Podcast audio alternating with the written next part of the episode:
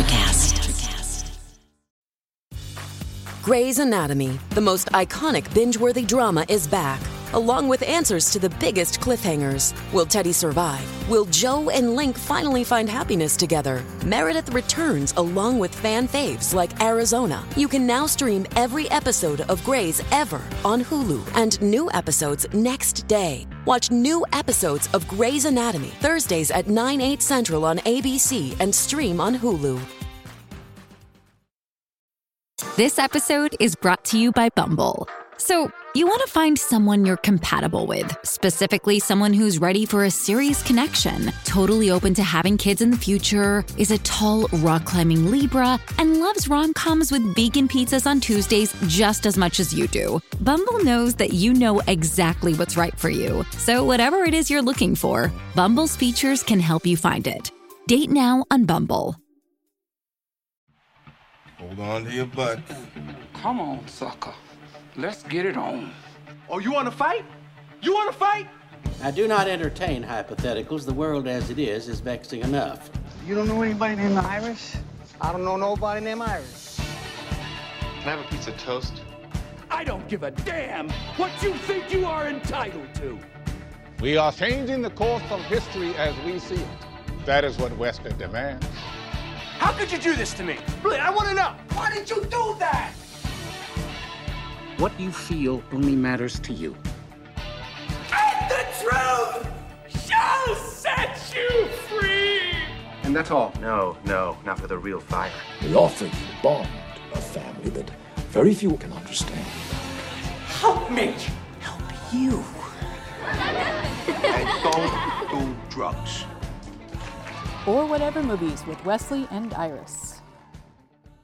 What up, and welcome to Or Whatever Movies. I'm your co host, Iris, and I am here with my older brother. Wesley. Today we are discussing an Amazon original, The Torture Redacted Report. the Torture Report. Torture. with the ever so handsome Adam Driver and Corey Stoll, who looks like Peter Sarsgaard, and Jon Hamm, who can't get away from playing FBI agents or government Yeah. officials, For sure. and Annette Bening, who I thought was Diane Keaton the whole time. And Matthew Rhys, who p- only plays reporters with with Rob Bilott face. Exa- well, yeah, you know, I thought that Adam Driver was doing a lot of Rob Bilott facing. Well, that's kind of both of their faces, but I did in thinking about okay, now I'm going to kind of organize my thoughts and prepare to review the report, and I got this confused with Dark Waters several times. I was like, nope, that was the other movie. The other movie where this disgruntled guy buries himself in six million files and then comes up with some terrible conspiracy. Yep. What I'm calling now message movies, and which are made available to everyone and may be the introduction for a lot of people to some serious stuff that's going down who are like, oh, that wasn't a great movie. So this is this Wes Against the World Part Two. No, this is a better movie than Dark Waters. It is told with more care, it is told with um, more clarity, and I wouldn't say better performances, uh, just that because a lot of capable people in both movies. The report had some big stars and they kept popping up, and I felt like they were justified pretty much. The stars were justified in their roles and not totally wasted like Anne Hathaway as Rob Bilott's wife. Right.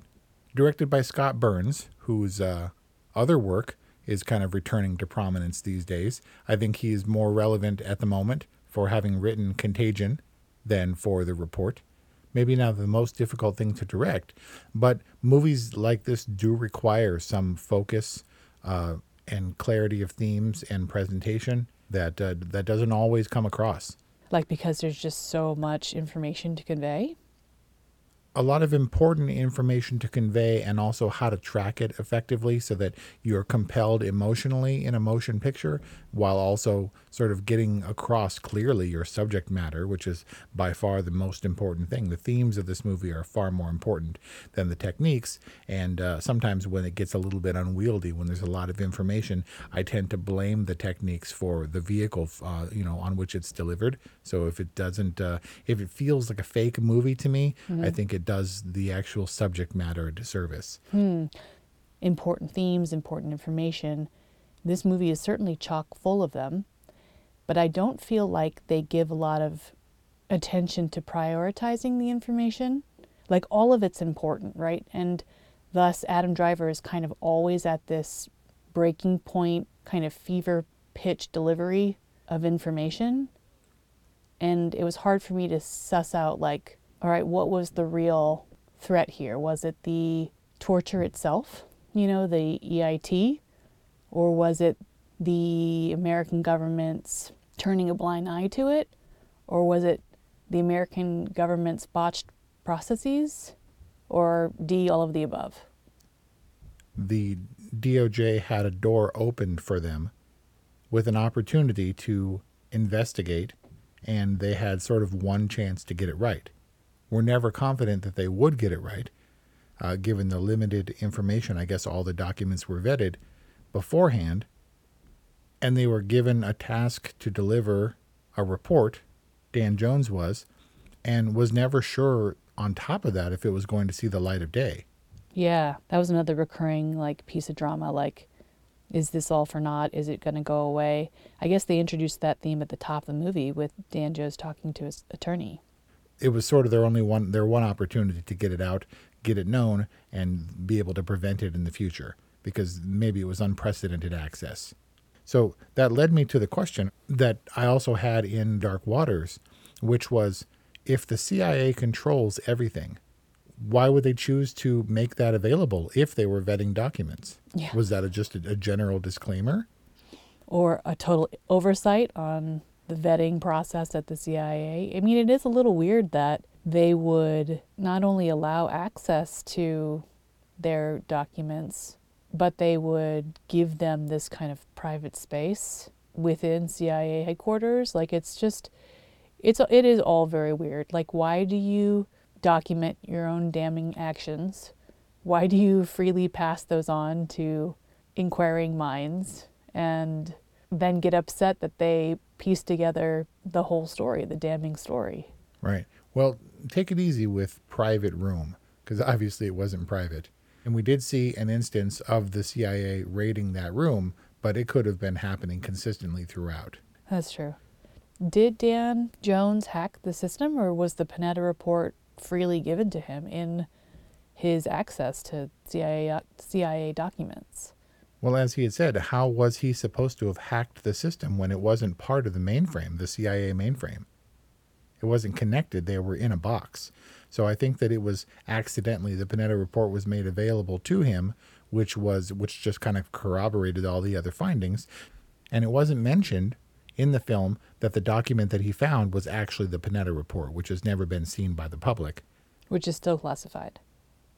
So I'm not sure if it was after the New York Times published a piece about the tapes made of the extreme interrogation techniques being destroyed, which kind of launched this whole investigation or prompted it. Right. But apparently, Panetta, who was the head of the FBI at the time, knew that the Senate Intelligence Committee's investigation was forthcoming and didn't want to be surprised by what he had found. So he wanted to be prepared with his own internal investigation, which is why it was never made public. Okay. So what does So- that mean? Well, the CIA can censure and redact things from the report prepared by Dan Jones, Well, they were kind of extended that olive branch by the Senate, yeah. but they were less likely to do so when the head of the FBI conducts an internal investigation which was never intended to be released to the public. So when Dan Jones is writing his own which is intended to be released to the public, they wonder how much he can piece together and when he has when he comes up with his findings and they're corroborated by the Panetta report, it's much easier for him to assume that he's on the right track. It bolsters his confidence in the investigation that he's undertaken. Okay. But the timeline jumping around, I found the timeline confusing. And the little timeline graphic, the janky graphic they had, didn't really do much to aid that. It felt disconnected from everything. I kind of disregarded them. How did you feel?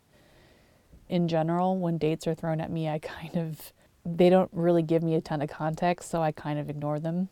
Right. So And they I would, they were probably about as effective as they were in Dark Waters, which is also a story that spans what Which 15 also had a janky graphic, right? Where you have a, a little lower third, which gives us the year, but without much context. Right. But I get it that they were trying to be as accurate as possible in displaying when this information was revealed or where the process was, how long it took. But at the same time, for the sake of thoroughness, we got to see a lot of the enhanced interrogation techniques, aka torture, of the application of these techniques, right? Which I initially resisted. I thought, well, this is kind of subjecting the audience to the thing that we're decrying, right? Who would, I, I could imagine some people seeing it and thinking, well, that's what terrorists should go through.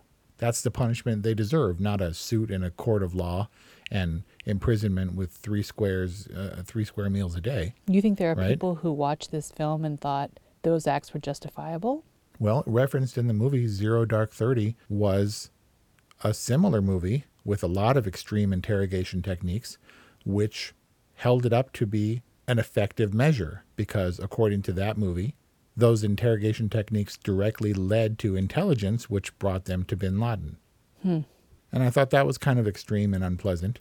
But at the same time, I do think that it was kind of essential to viscerally show how extreme these measures were.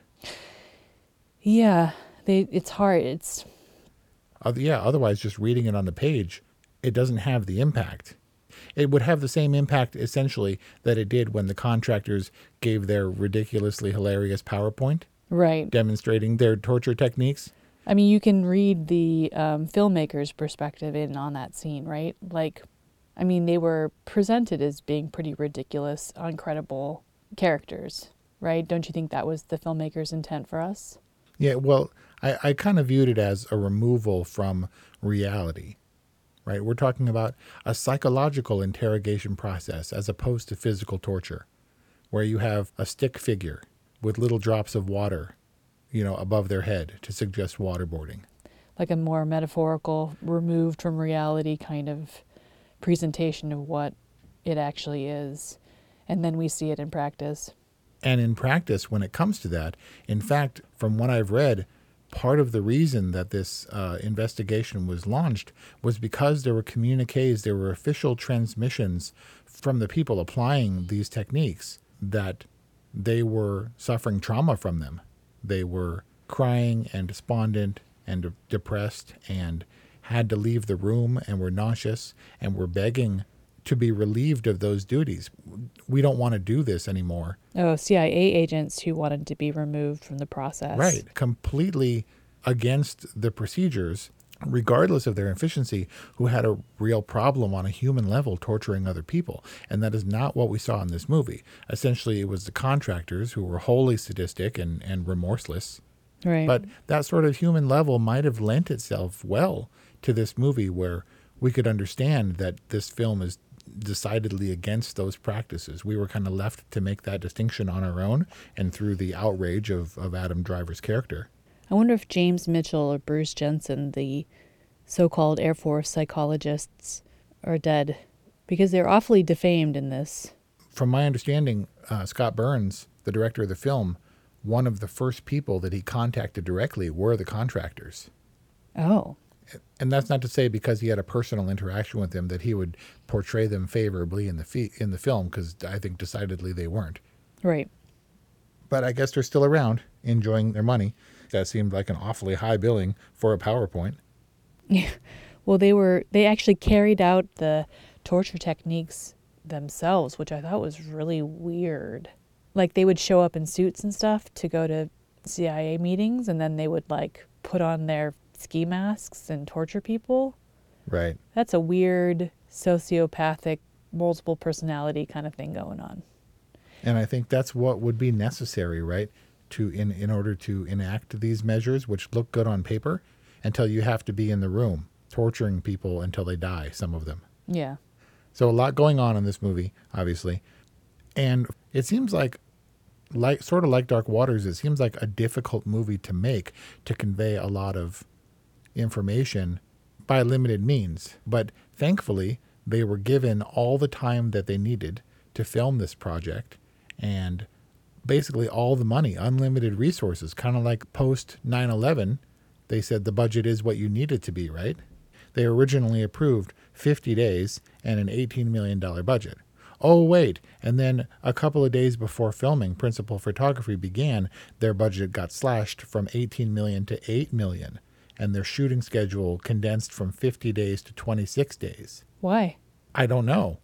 But that's a pretty tough break for a first time director. I mean, Amazon's got deep pockets. Why would they do that? Amazon acquired this movie two days after its premiere in Sundance. Oh, So whoever the financiers were, they threw Scott Burns in the deep end. that sucks. I mean, this happens though. I think the same thing happened to Dallas Buyers Club. And uh, that required commitment on Matthew McConaughey's part, a real physical commitment that uh, that that that transcends or exceeds budgetary expectations or prep time. You know.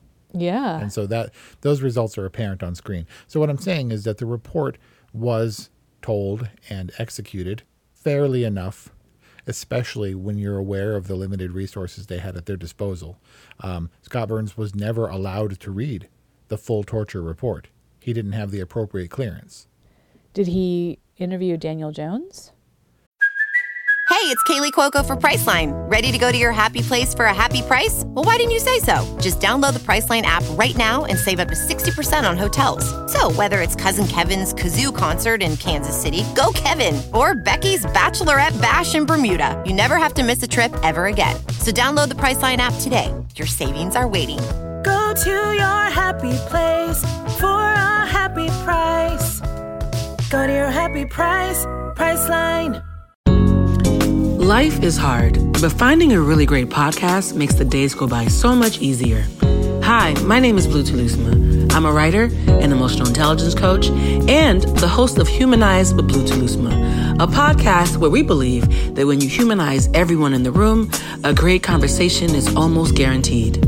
Join us every week here on Electricast as me and my guest co-hosts unpack big topics and interview even bigger personalities with a sense of humor and a dash of mischief. If you're looking for a new best friend in your head, we've got you covered. Electricast. Yes, he did extensively, and of course, uh, and so Daniel Jones has been involved in the process kind of from the beginning, and he was uh, present for the premiere and a lot of the screenings. Like with most political dramas, where you see how big and unwieldy the American political system is, like I don't walk away from this with any hope. Like I feel like these dramas always end with like hopelessness that our system is capable of of preventing something like this from happening again. I feel very hopeless Yep. after watching the report. Well, there is more accountability. There's actual discernible change affected, at least in terms of lawmaking, which has prevented the CIA from practicing these extreme interrogation techniques. But then again, the president was never aware at the time. What's Yeah. to stop them now, from doing it now? Exactly. Like, who, I mean, who's going to stop people with power doing what they want to do behind closed doors? I don't know. Are they so far removed from reality that they think this is in any way normal or acceptable? I, I don't know. Like, I would never want to be a policeman, but policemen have to go and do some horrible things on a daily basis. And they see their job is to deal with the worst of society, Yep. the worst that society has to offer. All day long, it's only criminals. And you would think that that would have an, an impact. And I think generally the impact is it A, desensitizes them, and, and B, makes them more jaded. They are people with, with feelings and uh, morals who see those challenged on a daily basis, it's a small wonder that they snap sometimes. Yeah. So do you feel similarly that this is an important story to be told and that I do. and that dissimilarly this was a good vehicle to deliver it? Yes, but there is no accountability on our parts. We can see the end of the movie where the CIA is no longer allowed to practice the EITs, and we think, well, we're glad that's taken care of, but it's horrible the things we, we are allowed to do for a short period of time. We don't know. It just sort of plants the seed of suspicion and fear about the things that are going on behind the scenes. It's like it's not wrong until it's regulated somehow. Right. And there's a difference between the US government and DuPont from Dark Waters, obviously. But is there? It's tremendously difficult to go up against the US government. You get a good sized wrench and you throw it into the machine, but you throw a wrench into the works that's the size of the U.S. government, it's not going to do a whole lot of damage. Right. And in this sense, the U.S. government and big corporations really aren't that different.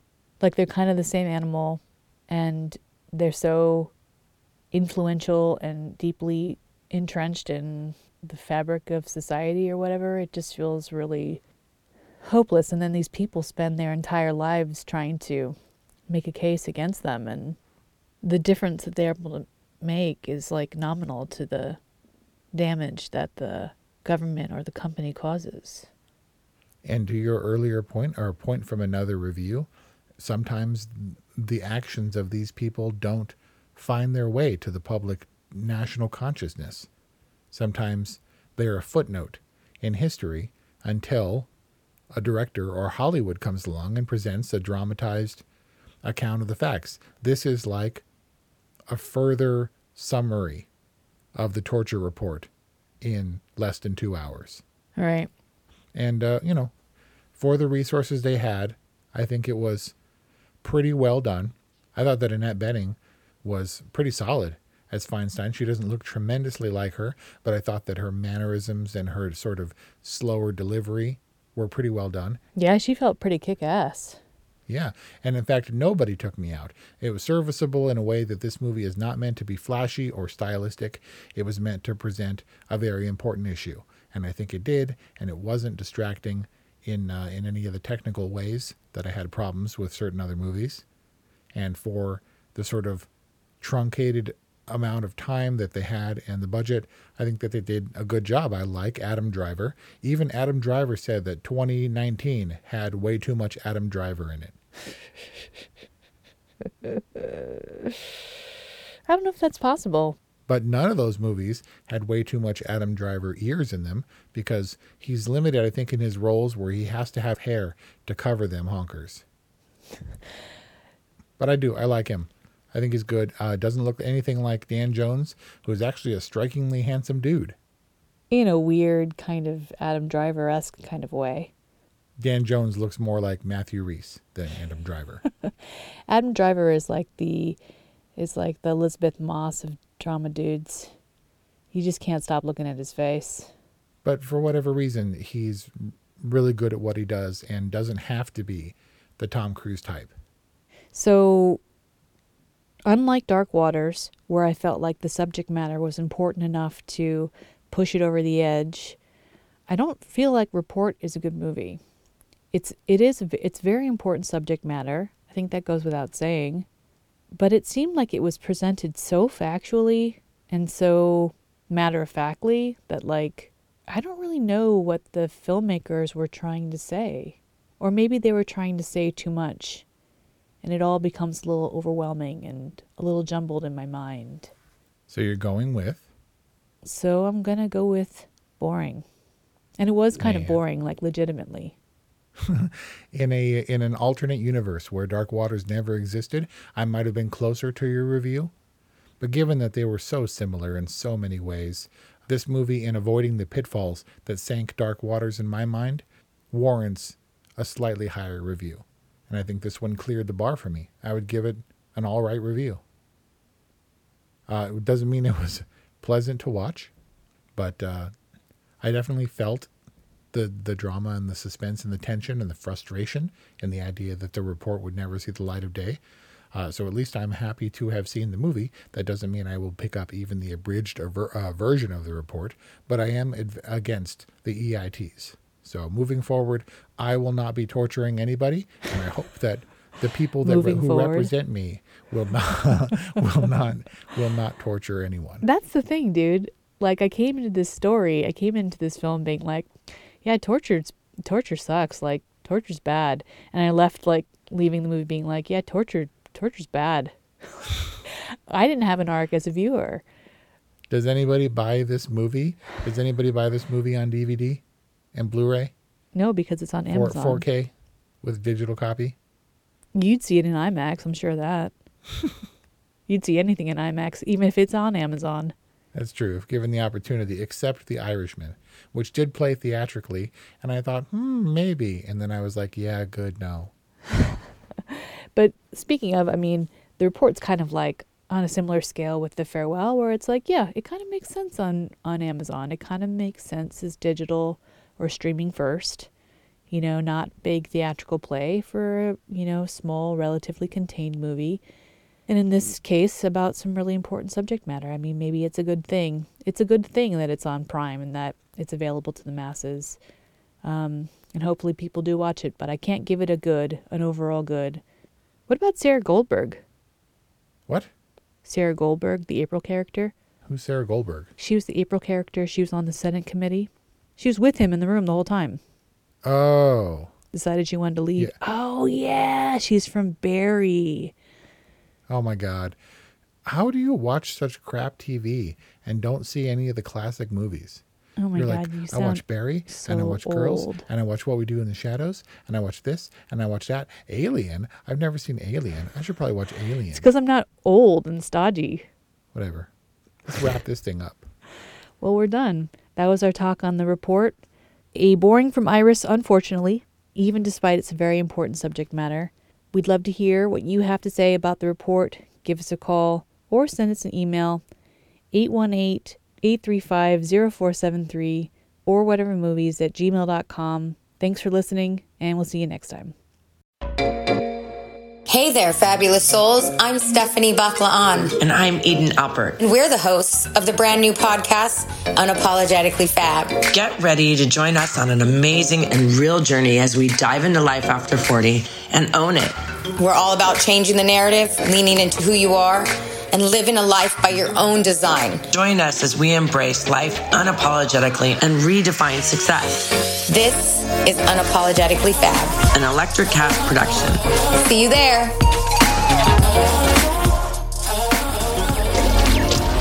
Electric Electricast. Are you passionate about saving the planet for future generations? Do you want to learn how to do it? If yes, then you need to tune in to the Nature Back podcast. It's a talk show covering the changing world around us, from renewable energy, sustainable agriculture, circular economy, to ESG and social innovation. Don't miss this opportunity to discover how you can join the movement and make a difference. Subscribe to the Nature Back podcast today on your favorite platform and get ready to be amazed. Electricast.